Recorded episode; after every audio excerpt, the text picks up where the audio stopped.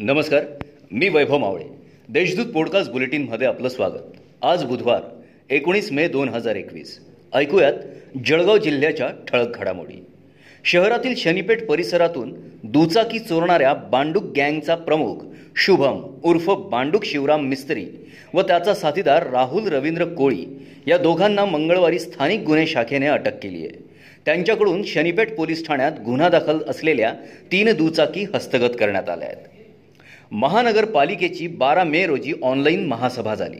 या सभेत महानगरपालिका मालकीच्या मुदत संपलेल्या व्यापारी संकुलातील गाळ्यांबाबत आणि वॉटर ग्रेस लवादक नियुक्तीचा ठराव बहुमताने मंजूर करण्यात आला आहे या दोन्ही ठरावांबाबत झालेल्या कामकाजाविषयीची माहिती ॲडव्होकेट विजय पाटील यांनी महानगरपालिकेला माहिती अधिकारात अर्ज देऊन मागवली आहे नोकरीसाठी माहेरून पन्नास लाख रुपये आणावे यासाठी पती व सासरच्यांनी ज्ञानदा प्रशांत थोरात या विवाहितेचा छळ केल्याची घटना समोर आली आहे.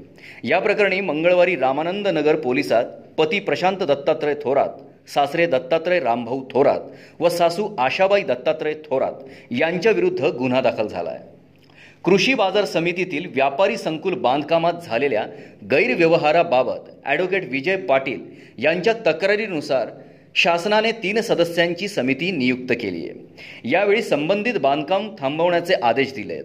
तसेच समितीने संबंधित प्रकरणाची चौकशी करून तीस दिवसात अहवाल सादर करण्याचंही आदेशात म्हटले आहे.